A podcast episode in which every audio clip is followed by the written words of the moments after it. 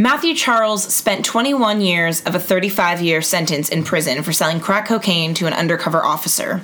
Thanks to retroactive sentencing laws passed by President Obama, Charles was released two years ago and has proven himself a model American. He has a steady job and a steady girlfriend. He volunteers every week at a soup kitchen. He's educated himself and proven to be a credit to the community.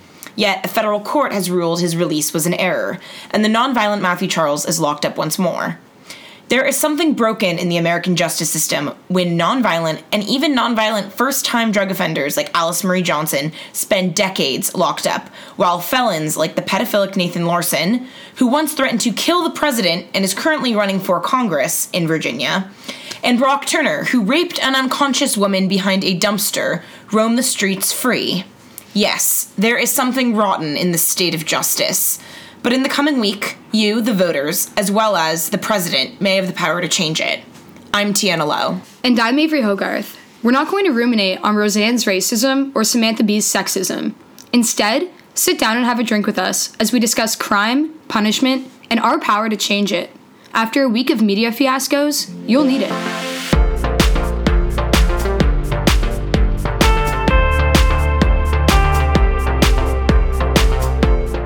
Hello, everyone, and welcome back to the podcast. This week we are drinking coffee. Come on, it's 10 a.m. on a Saturday. We're not alcoholics. Yeah. Anyways, this week, you know, there was a lot of when Tiana and I were kind of brainstorming for what we wanted to talk about on this podcast. There were honestly a lot of things, and I know we've kind of taken a hiatus. Um, Tiana and I both kind of just started new jobs, and so that's been super hectic. But with all of, I guess, the news stories that have been oscillating, it's easy to get caught up in the everyday drama and the dramatics that occur there, but there's also some overarching themes that we always feel from time to time on our podcast need to be addressed and kind of talk about the big picture issues.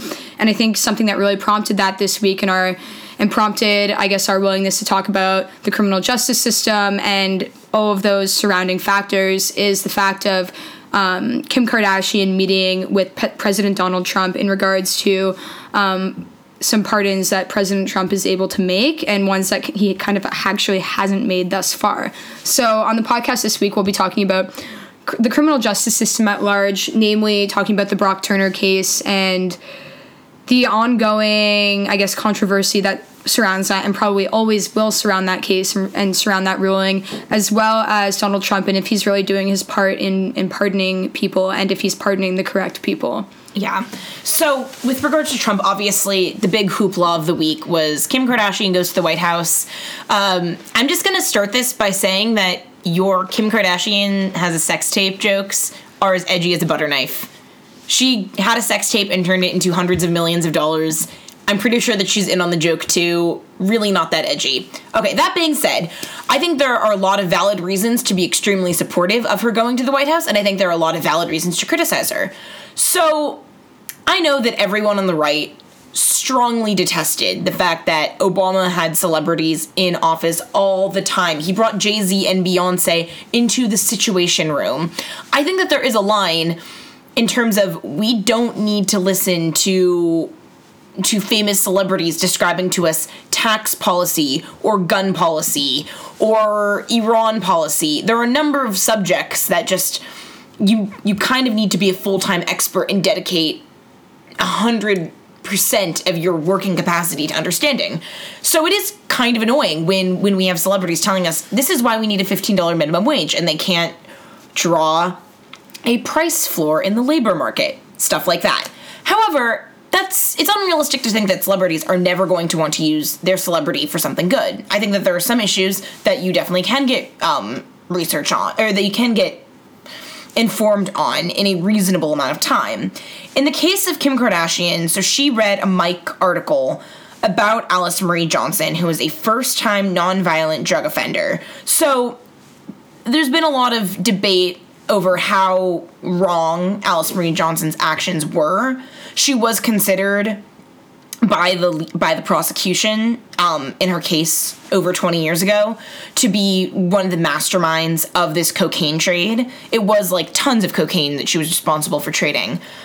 But I think that for a lot of millennials who are in favor of all sorts of drug legalization anyway, this really isn't that problematic. She acknowledges that what she did was a crime. She still spent 20 years in prison. I'm not saying let someone off scot free because the law still is the law.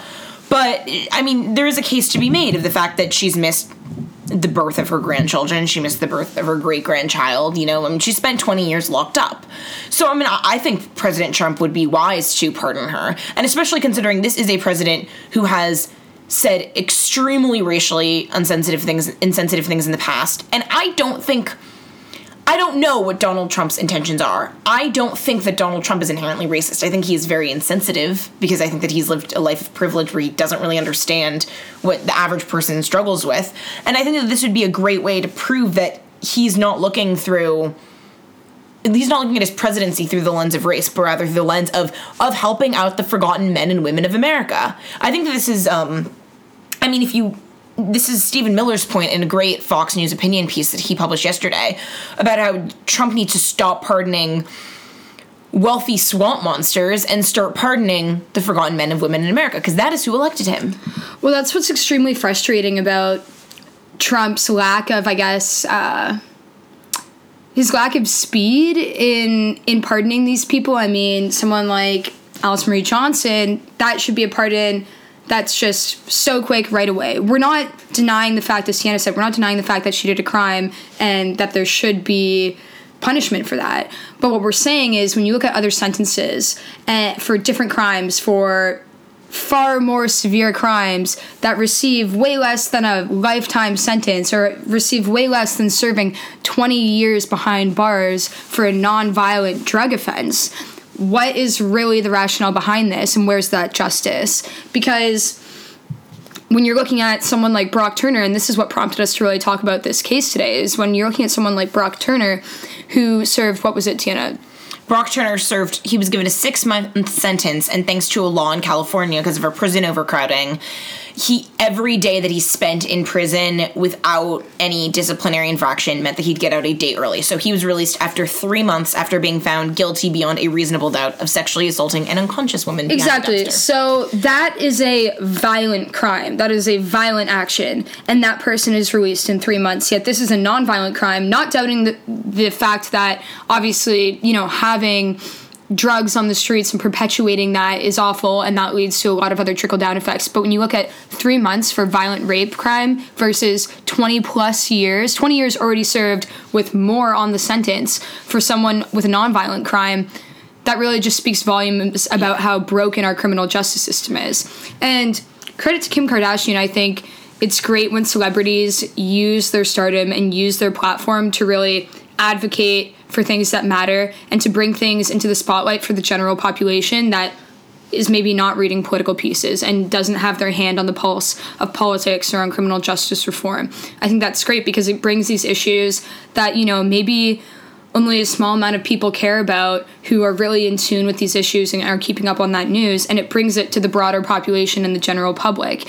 But I think an important thing to recognize and I think it's an important thing for celebrities to recognize and for Kim Kardashian to recognize is understanding that yes, you may care about this issue, and yes, you know, you've brought it to this great stage and platform in which Donald Trump's willing to meet with you. But I think an opportunity that goes missed is for those celebrities to bring up with them and elevate with them experts that have devoted their lives to criminal justice reform or to whatever the issue is that is being brought to light and bring those people with you to these meetings that you're able to get because of your stardom because that's where real change can be made. When Kim went to the White House this week, all she did was bring one person. She brought the attorney for Alice Marie Johnson in which she hired. And so yes, that's great, but Kim could have used that opportunity to bring a panel of experts to speak to President Trump to get him to really understand how broken the criminal justice system is and not only make one pardon but actually maybe influence you know a policy proposal that changes the lives of so many people not just one person. Because in a way alice marie johnson was obviously extremely unfortunate and unlucky to have received the sentence that she did, but she's extremely lucky that her case, which is just one of thousands of cases across the US, is one that has been brought to the spotlight. What happens to all those people who are in the exact same situation as her? Because this isn't a one off case, this is something that happens thousands of times. What happens to all those people who are in the same situation as her and don't have Kim Kardashian on their side. I mean, in all fairness, I do know that she has been in talks with Jared Kushner and Ivanka Trump for a while now. Um, and even Daily Mail got photos of Kim at Jared and Ivanka's home after, which is just weird to think about, you know? yes. Um, Dragon energy, baby. um, but so I, I, do think that that behind the scenes she's been doing more from a from a systemic perspective um, I, I, think realistically trump is someone who you appeal to pathos with and i think that working trump is very story oriented it's a reason why his state of the union in january worked so well because he likes using these sort of tiny microcosms of stories to understand issues clearly I think that Jared is doing a lot more like behind the scenes. I mean, what else has he been given? He's been given the opioid crisis, China relations, Iran relations, Israel relations, and now prison reform. So, um, but I, an important thing that I would like to know is Jared Kushner with prison reform. I think when people think about it, they think about how sentencing is done understanding and like trying to reduce the mandatory minimum sentencing for drug offenses. That's what the current push has been, and the current rhetoric has been about prison reform. But with Jared Kushner, his version of prison reform has really been more so. Oh, let's make sure the conditions in prisons are better. And but, so I mean, that's an important thing to note when we're talking about Jared Kushner and prison reform that it may not be what people typically have been brought to think about in the past, you know, couple years with the Obama administration with what prison reform has traditionally meant. I mean, everything's been a bit behind the scenes, but considering like what the pushback, I mean, okay, just if you think about the fact that you have Jeff Sessions as the attorney general, I cannot think of someone in the Senate who was more tough on crime, who was more anti drug, who was more really as anti-prison reform as you could possibly get. The fact that you have Jeff Sessions as the attorney general and you still have Jared Kushner even trying, I personally think is extremely admirable. And this is someone whose life has been personally affected by someone in prison. You know, Jared Kushner's dad, Charles Kushner, spent has done time in prison for, I mean, admittedly Charles Kushner deserves to be in prison because it's related to corruption charges and trying to bait his brother into sleeping with a prostitute and a bunch of crazy things. But but point is I think that Jared does a personal investment in this. And also considering that Jared was donating to Cory Booker like what four years ago. Jared Kushner's a cosmopolitan Democrat, and if he's going to use the parts of of of his leftism that I actually agree with because I think it's just civil libertarianism, so be it. Um, what, okay, so ABC News reports that um, that he's trying. So in in as a part of his prison reform package that he's been trying to push through, which is really difficult at the time, just because the White House is not unilaterally behind this.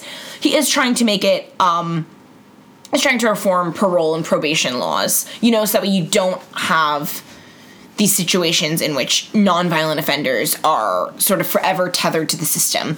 Because when you think about it, there there are there are two types of crime.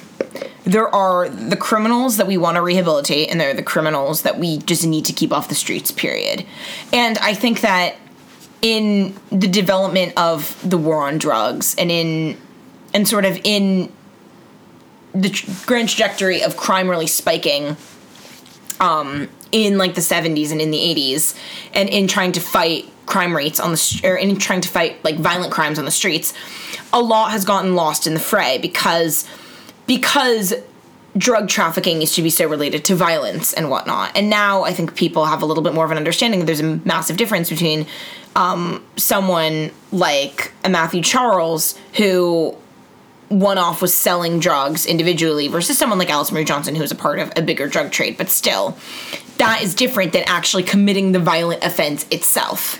And so I think that just to think of someone like like and and this then becomes a more deeply philosophical argument. I think that you can rehabilitate someone who has made a mistake out of desperation for money. I mean, Alice Marie Johnson makes it clear that a lot of the reason why she fell into the drug trade at all was because she was just trying to make ends meet. Well, that's the reason when a major like yeah, a majority yeah. I mean, most people, people don't do it for the glitz and glamour. It's not because you want to pull the Narcos thing. It's because in a pinch, that's the easiest way to make money. That's actually you know a, an amount that you can actually live off of. Because when you're working at McDonald's, minimum wage in some states, which, which is what, $8 an hour, that's not really enough to be able to support yourself and, and studies have shown that Yeah. one thing that i do want to get into with the talk of hopefully trump pardoning this woman but not only that i hope it goes beyond pardoning this woman and it goes into creating policies that can you know retroactively reduce the sentencing for a lot of people that have been in a similar situation as Alice Marie Johnson. But I want to look at the people that Trump has pardoned thus far because this is what totally enrages me. And because the point of pardoning people is to understand that our criminal justice system although we may strive to make it the best it can be regardless it will never be perfect. It is not a one size fits all mold. Precedent yeah it's helpful but regardless each case is uniquely different from the other and there are so many aspects to a case that you can't just put on this slap on this one size fits all mold and it is you know the perfect system and it's always just all the time. There are fa- failures and while we can work to reduce those at all costs those will always still exist so in my opinion the point of a president having this power and this ability to pardon people is to be able to look at a case and understand despite the criminal justice system's best efforts, somehow your case fell through the cracks. Somehow we were not able to serve you justice. And you don't have the means to be able to appeal this properly. So I'm going to take it into my own hands and I'm going to pardon you because our criminal justice system has left you without a voice and it has done you an injustice. But when you look at some of the people that Trump has pardoned, that's not been the case. These have been wealthy individuals who have once had extremely prominent status in forms of US government or business, who have all the resources in the world to be able to go through the appeals process. And if you have all the resources to hire a team of lawyers to go through the appeals process, and as a white, wealthy guy, you're still found guilty, guess what? You know what? You're probably guilty and you probably should I mean, be in I there. mean, I, I th- I think it has a lot less. To, when it comes to wealth, I think it has a lot less to do with race and more just to do with raw wealth and power. You know, like I don't think anyone is viewing Dinesh D'Souza's uh, like arrest through the lens of race so much as it is through just you know politics. Because I mean, Dinesh was obviously a hyper political figure at the time of his arrest. but if you look at Joe Ar- Arpaio, Joe Arpaio, oh, yeah, Arpaio, I'm- like, that but, is, like- that, but again, I, I wouldn't chalk that up to race. I would chalk that up to. I mean, Joe Arpaio is is a racist, but I don't think that Trump didn't pardon Joe Arpaio because because Joe Arpaio is white. Trump pardoned Joe Arpaio because Trump is a double edged sword. So for every gutsy thing Trump does that I think is for the incredible, like moving the embassy to Jerusalem, you get something like Trump thinking that Joe Arpaio is also a renegade, when really Joe Arpaio is just is just a crazy person.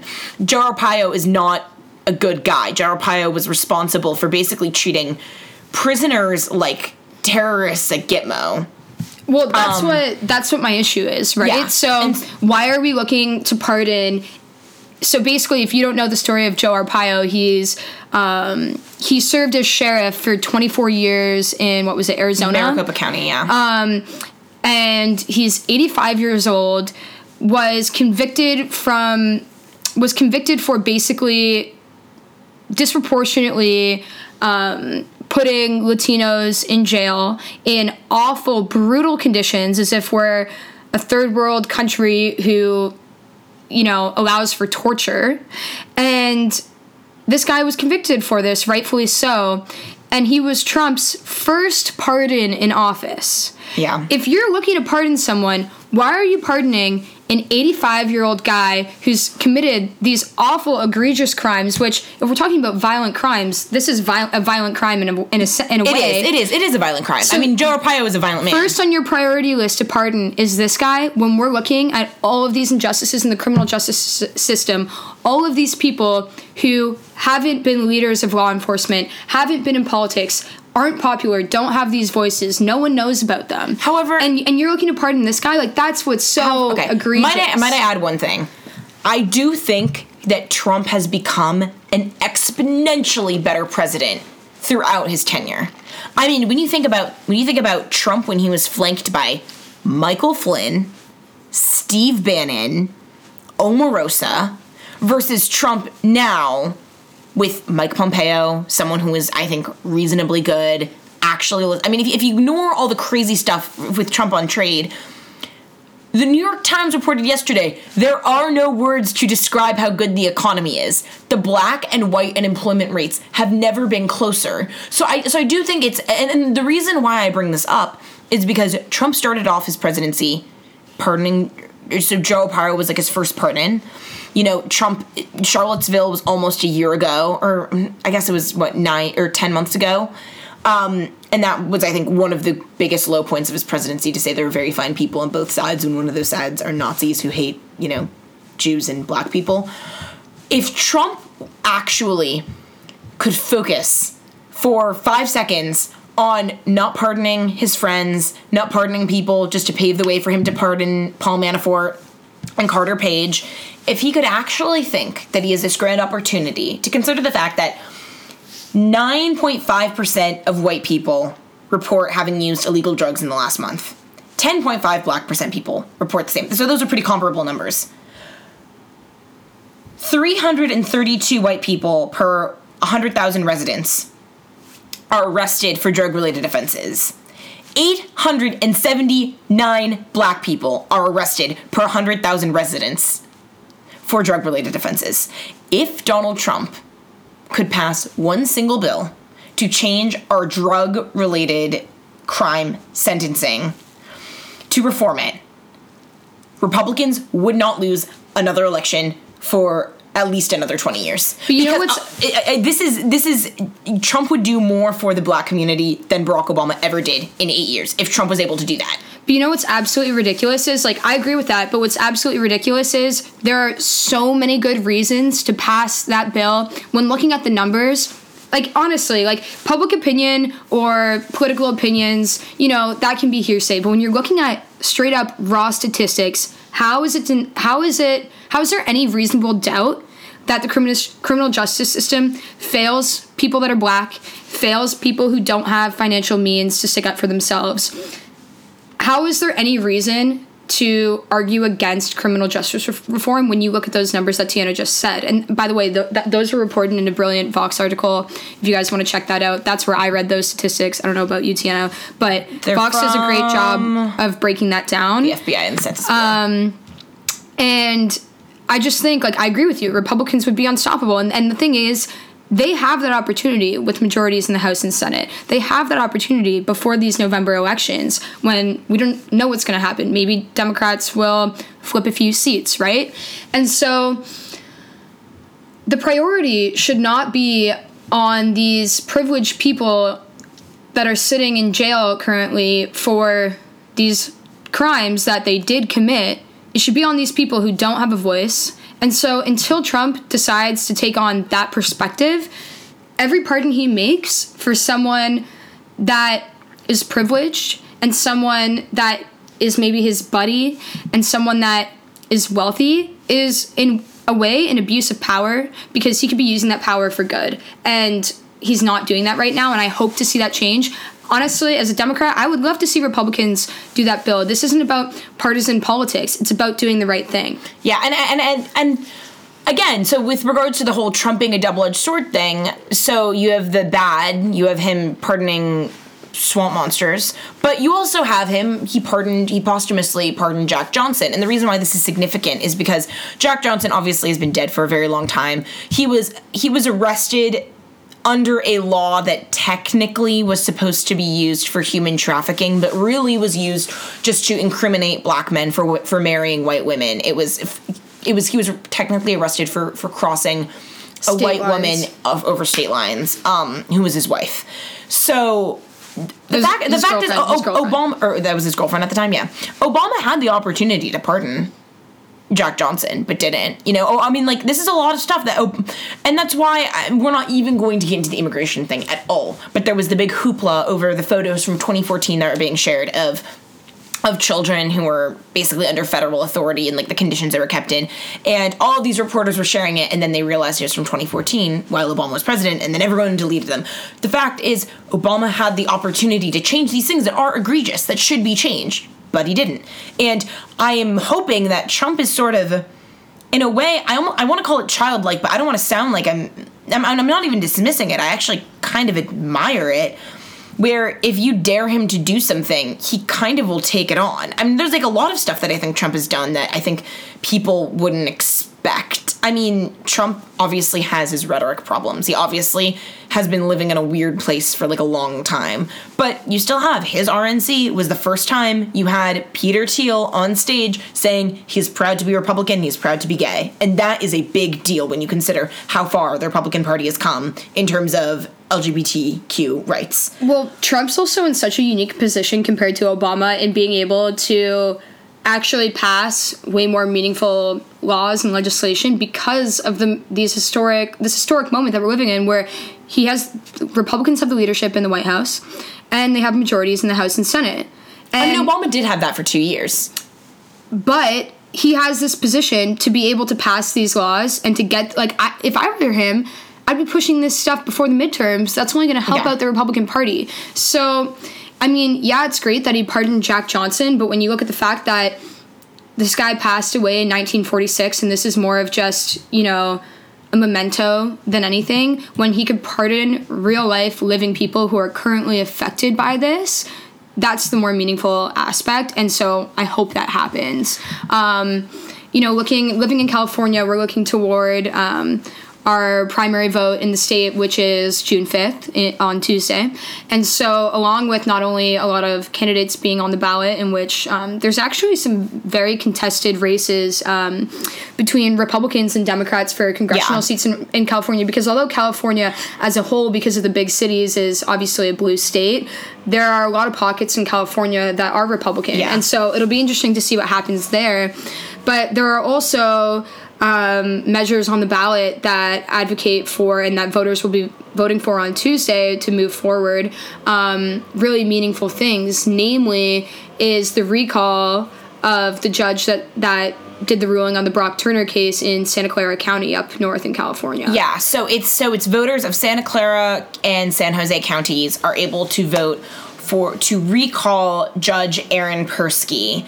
So just as a reminder for the Brock Turner case, although I think it's still sort of in everyone's mind minds. It, so two years ago, Brock Turner was sentenced to six months in jail for three different counts of sexual assault. I think it was related to so it was sexual assault and then the fact so that's one count the other count being that she was incapacitated the other count being that she was intoxicated so it's not there and i'm to get to the people who who are actually brock turner truthers in a moment don't worry they will have their time but it's not really that much in dispute considering that there were two witnesses who came and basically saved Emily Doe. Um, there were these two Swedish international students on bicycles who saw Brock Turner like pretty violently assaulting her and they were able to attack him and get the cops there.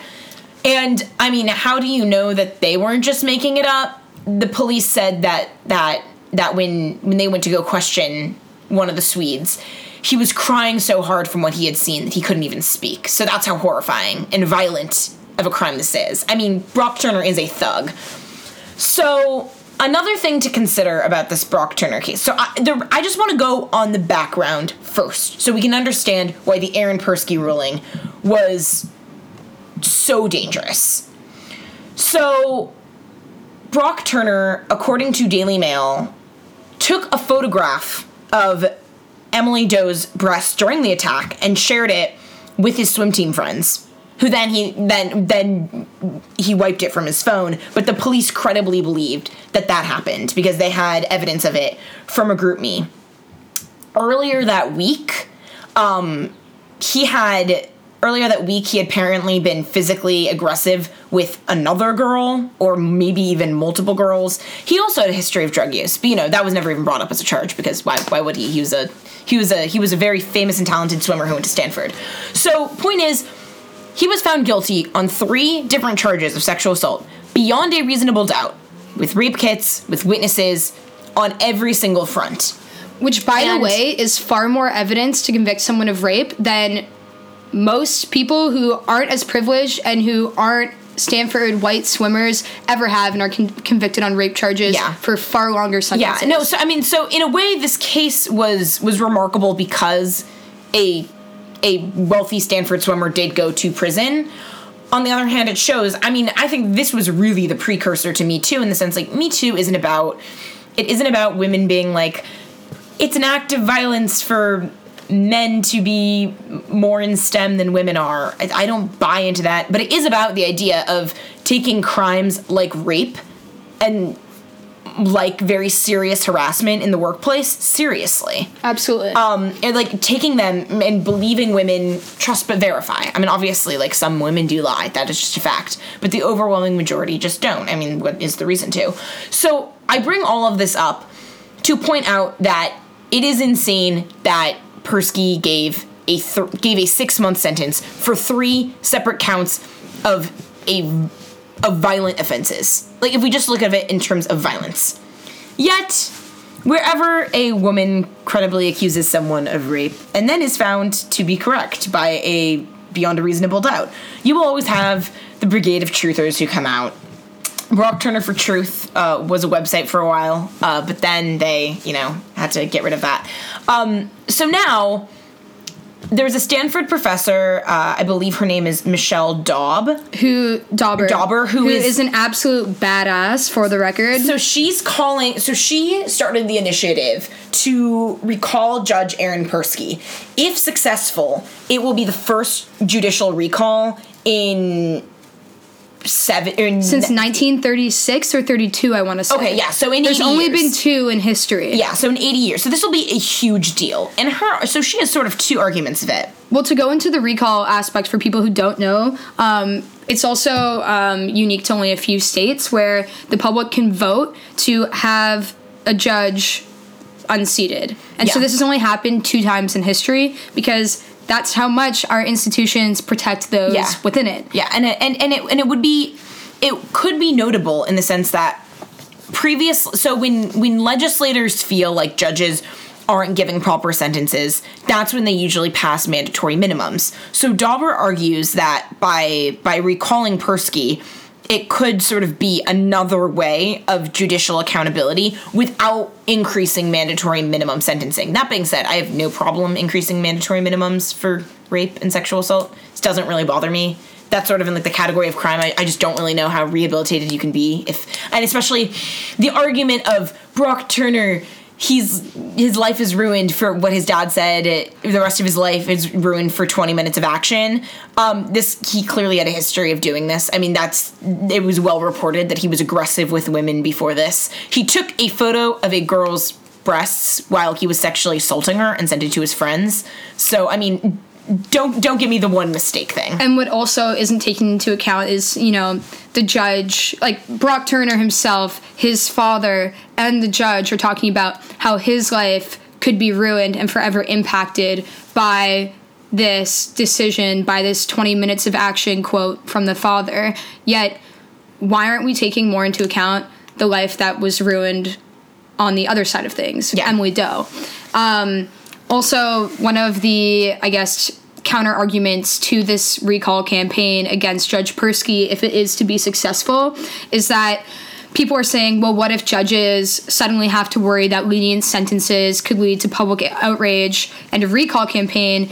Maybe that means that they'll err towards harsher sentences, thus kind of perpetuating mass incarceration. In my opinion, that is a BS argument. Judges should not be worried about public opinion when they rule on a case. They should be worried about justice. That's what they're there Yeah. for.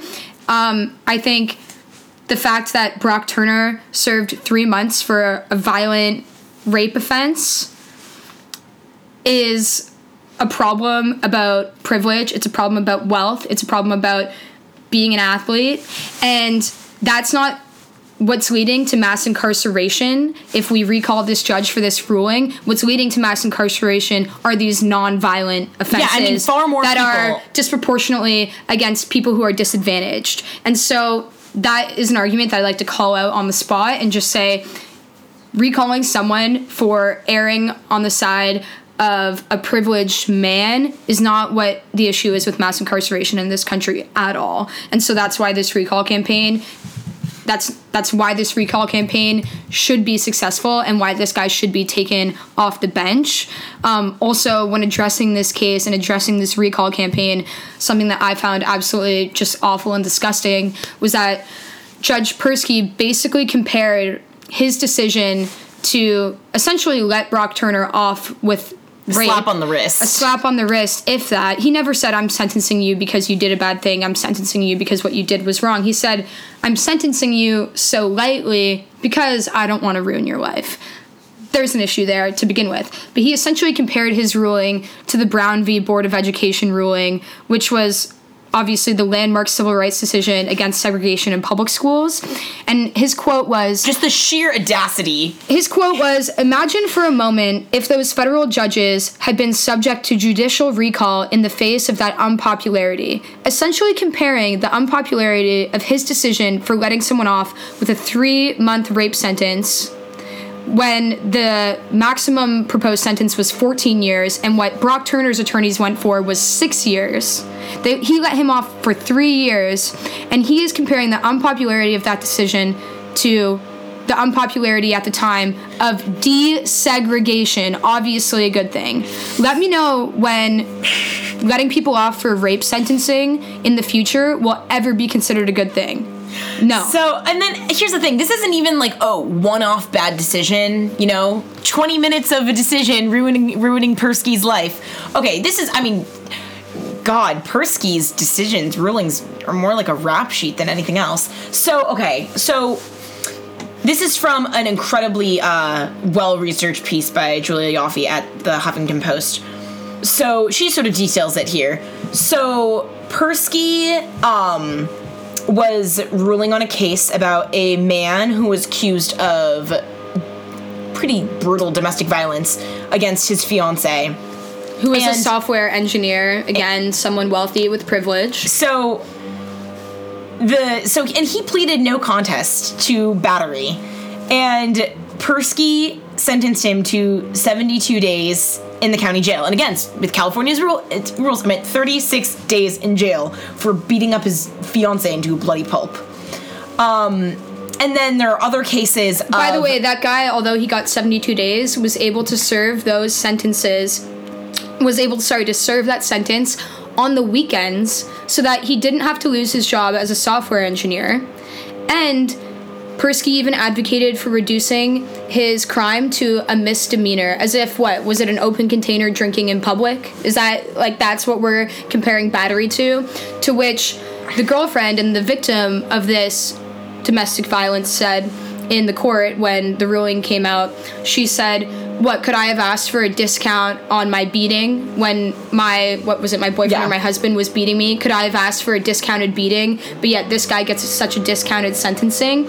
So this isn't a one-off time No. where maybe this judge had a lapse in judgment. 2015. This is a, a a record and a resume of systemic, I guess, lack of compassion. I mean, in 2015, Ikaika Gunderson, 21, again, domestic violence against his ex girlfriend, beating her up into a bloody pulp, pleads no contest to felony count of domestic violence. And he could have gone up to four years.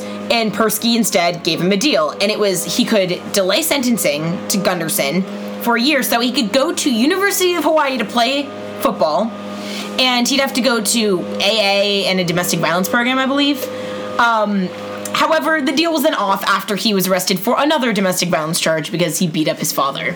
So it's just, it just continually, there is a relationship between him cutting deals and giving the benefit of the doubt to, to, to men accused of, of gender-based offenses, um, of assaults. And, and I understand the judicial independence move, but the fact is, judges still get unseated all the time for acting outside the confines of the law. I mean, let's just consider. Do you guys remember uh, uh, Mr. Judge Roy Moore, who also had a problem with women and also was unseated from the bench for making bad rulings? And again, this is different because because it is up to the voters. Um, but it's still this is not. I, I think that that everyone who's fighting this I think there are two types of people who fight this. The people who are cautious of radical change, and that like tends to be conservatives, and that I understand. I understand if you say, okay, there is a judicial independence argument. I I'm I'm confused about this. I don't know. Is this a good response? Is this too emotional a response? But then there is an ugly underbelly of what I've been calling the Me Too Truther Brigade, but really you just find the cream of the crop of them um, in this Brock Turner case. So, uh, oh, good. Okay, so we get to get into uh, what I consider one of the worst corners of the internet. So, there is a website called Help Save Our Sons, and it's um, it's a website that's meant to be a resource uh, site for men accused of rape and sexual assault on college campuses. It's a resource guide, you know, for to fight the evil women who lie about them. One of the entries is Help save our rapists. It's compassion for Brock Turner. And so this woman, Alice True, says, I have compassion in my heart for Brock Turner because I care. He should not have to endure bloodthirsty, cancerous hate 24 7 nor should his family be subjected to a continuous stream of vicious mob, vicious mob attacks. The merciless attacks on Mr. Turner's family should cease. And if people actually read the enormous amount of factual information about his case, they would have compassion for Brock Turner too and understand why he is appealing. Okay, okay, so so we should have compassion for a man who who when a woman allegedly fell behind a dumpster, instead of helping her back up, he decided to thrust his hand up her unconscious vagina to the point where it was bruised and scraped, and she had to get a rape kit done and sent, be sent to the hospital. We should have compassion for that. Okay, so if, if I don't, I have two sisters. Who would I rather have them on a on in a dark alley alone with? Alice Marie Johnson and Matthew Charles, or Brock Turner? I would rather a thousand times over them be with Alice Marie Johnson and Matthew Charles than I would ever want them to be within eyesight of this vicious monster Brock Turner. And just the amount of people. So you have so uh, Cynthia Garrett is one of the attorneys who fights for um, FACE, which is another one of these campus equality, like you know, pro. I'm gonna call it fairly a pro due process organization. Although I, given how much research I've done to these these organizations, I, I, think Fire is a much better pro due process organization than Face. Um, she argues that. Um, there are lots of issues with with that trial, referring to the people versus Brock Turner, including the Stanford law professor who decided it was her mission to ruin Turner's life and destroy any chance he has at a future for touching the vagina of a girl who was going to his room with him to have sex. I just think that it's really interesting how we don't think about it as should we have ruined Matthew Charles's life for selling someone a thing that our society has decided to make illegal?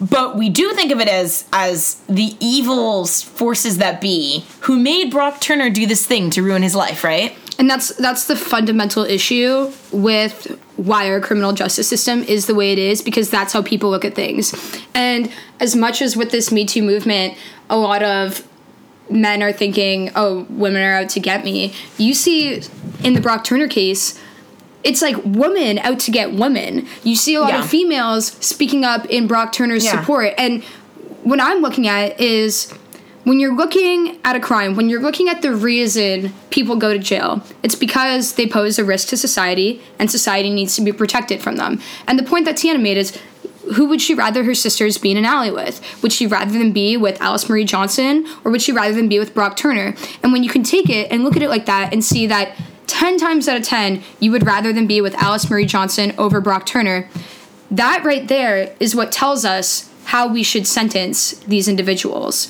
And when someone gets 20 years for a nonviolent offense and someone gets three months for an extremely violent offense, there is a fundamental issue there. So I think moral of the story of what Tiana and I have been saying this entire time is that this needs to be brought out into the light because people are talking about it, but it's not in people who are in the ability to make changes faces. And I think we're at a stepping stone with Kim Kardashian obviously speaking at the White House with Donald Trump about pardoning Alice Marie Johnson.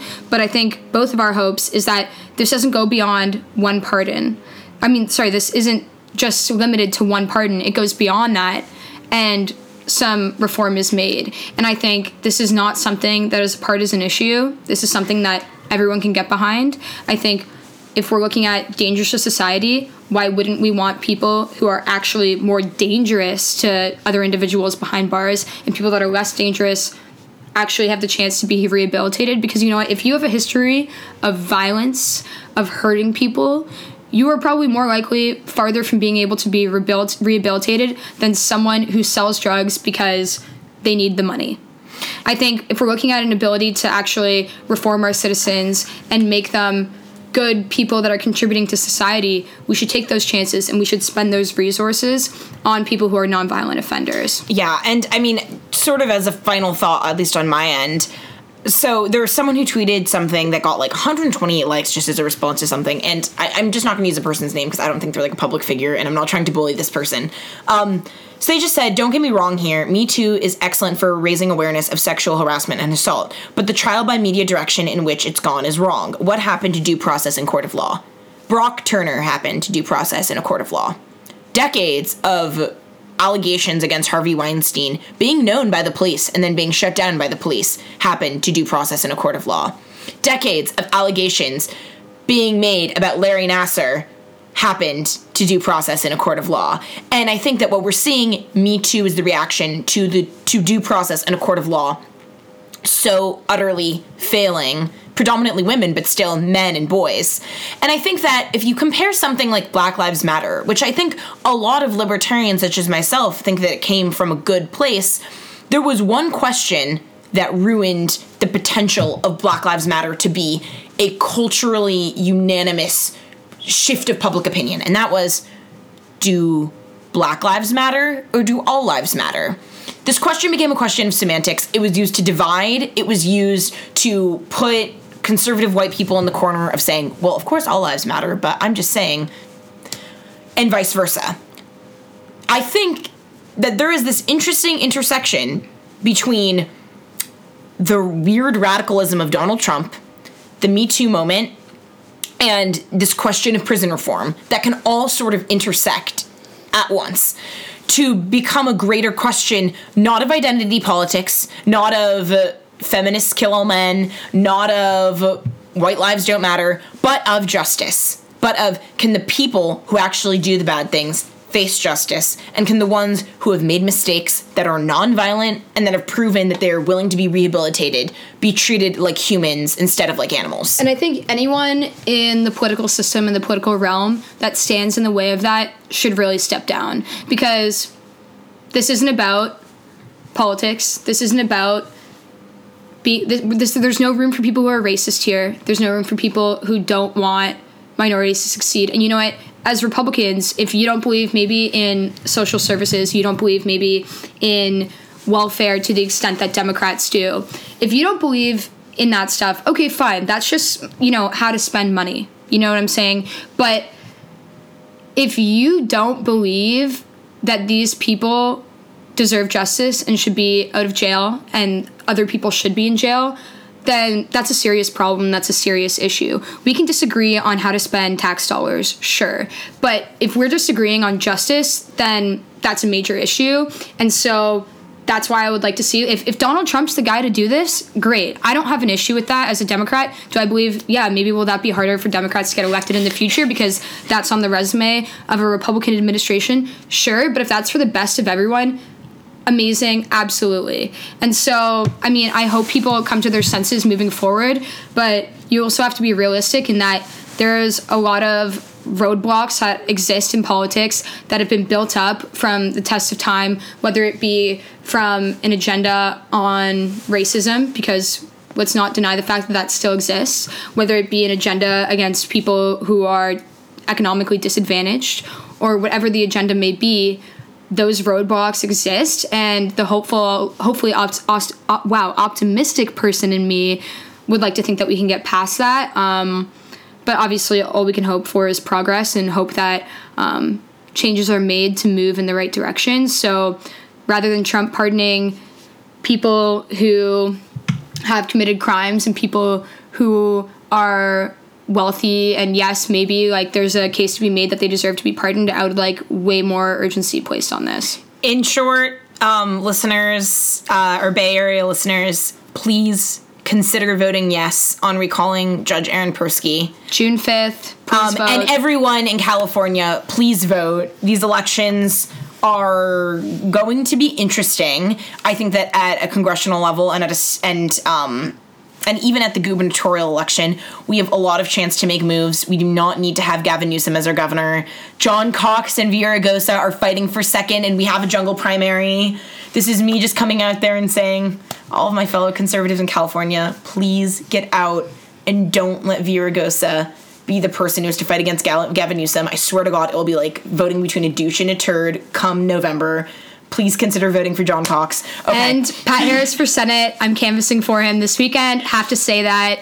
Uh, He's, he's trying to Democrat, take down. He's, he's trying really to take nice. down Feinstein, who he's not a swamp monster. Has been there for like a quarter of a decade, and he only wants to run one term. Quarter of a, quarter of a century. Yeah. So quarter of a century. Sorry, quarter of a century. he only wants to run one term. So everyone, please just get out and vote. I know it's only a primary election, but now more than ever, they matter whether you're Democrat or yes, Republican. Yes. Please. I don't just care. Get out just and vote. vote. Okay. All right. Um, done with our rant. Anyways, uh, as We'll always, we are getting back onto regular programming. These podcasts might be coming out on Saturdays just because I'm somewhat in the real world and working nine to five.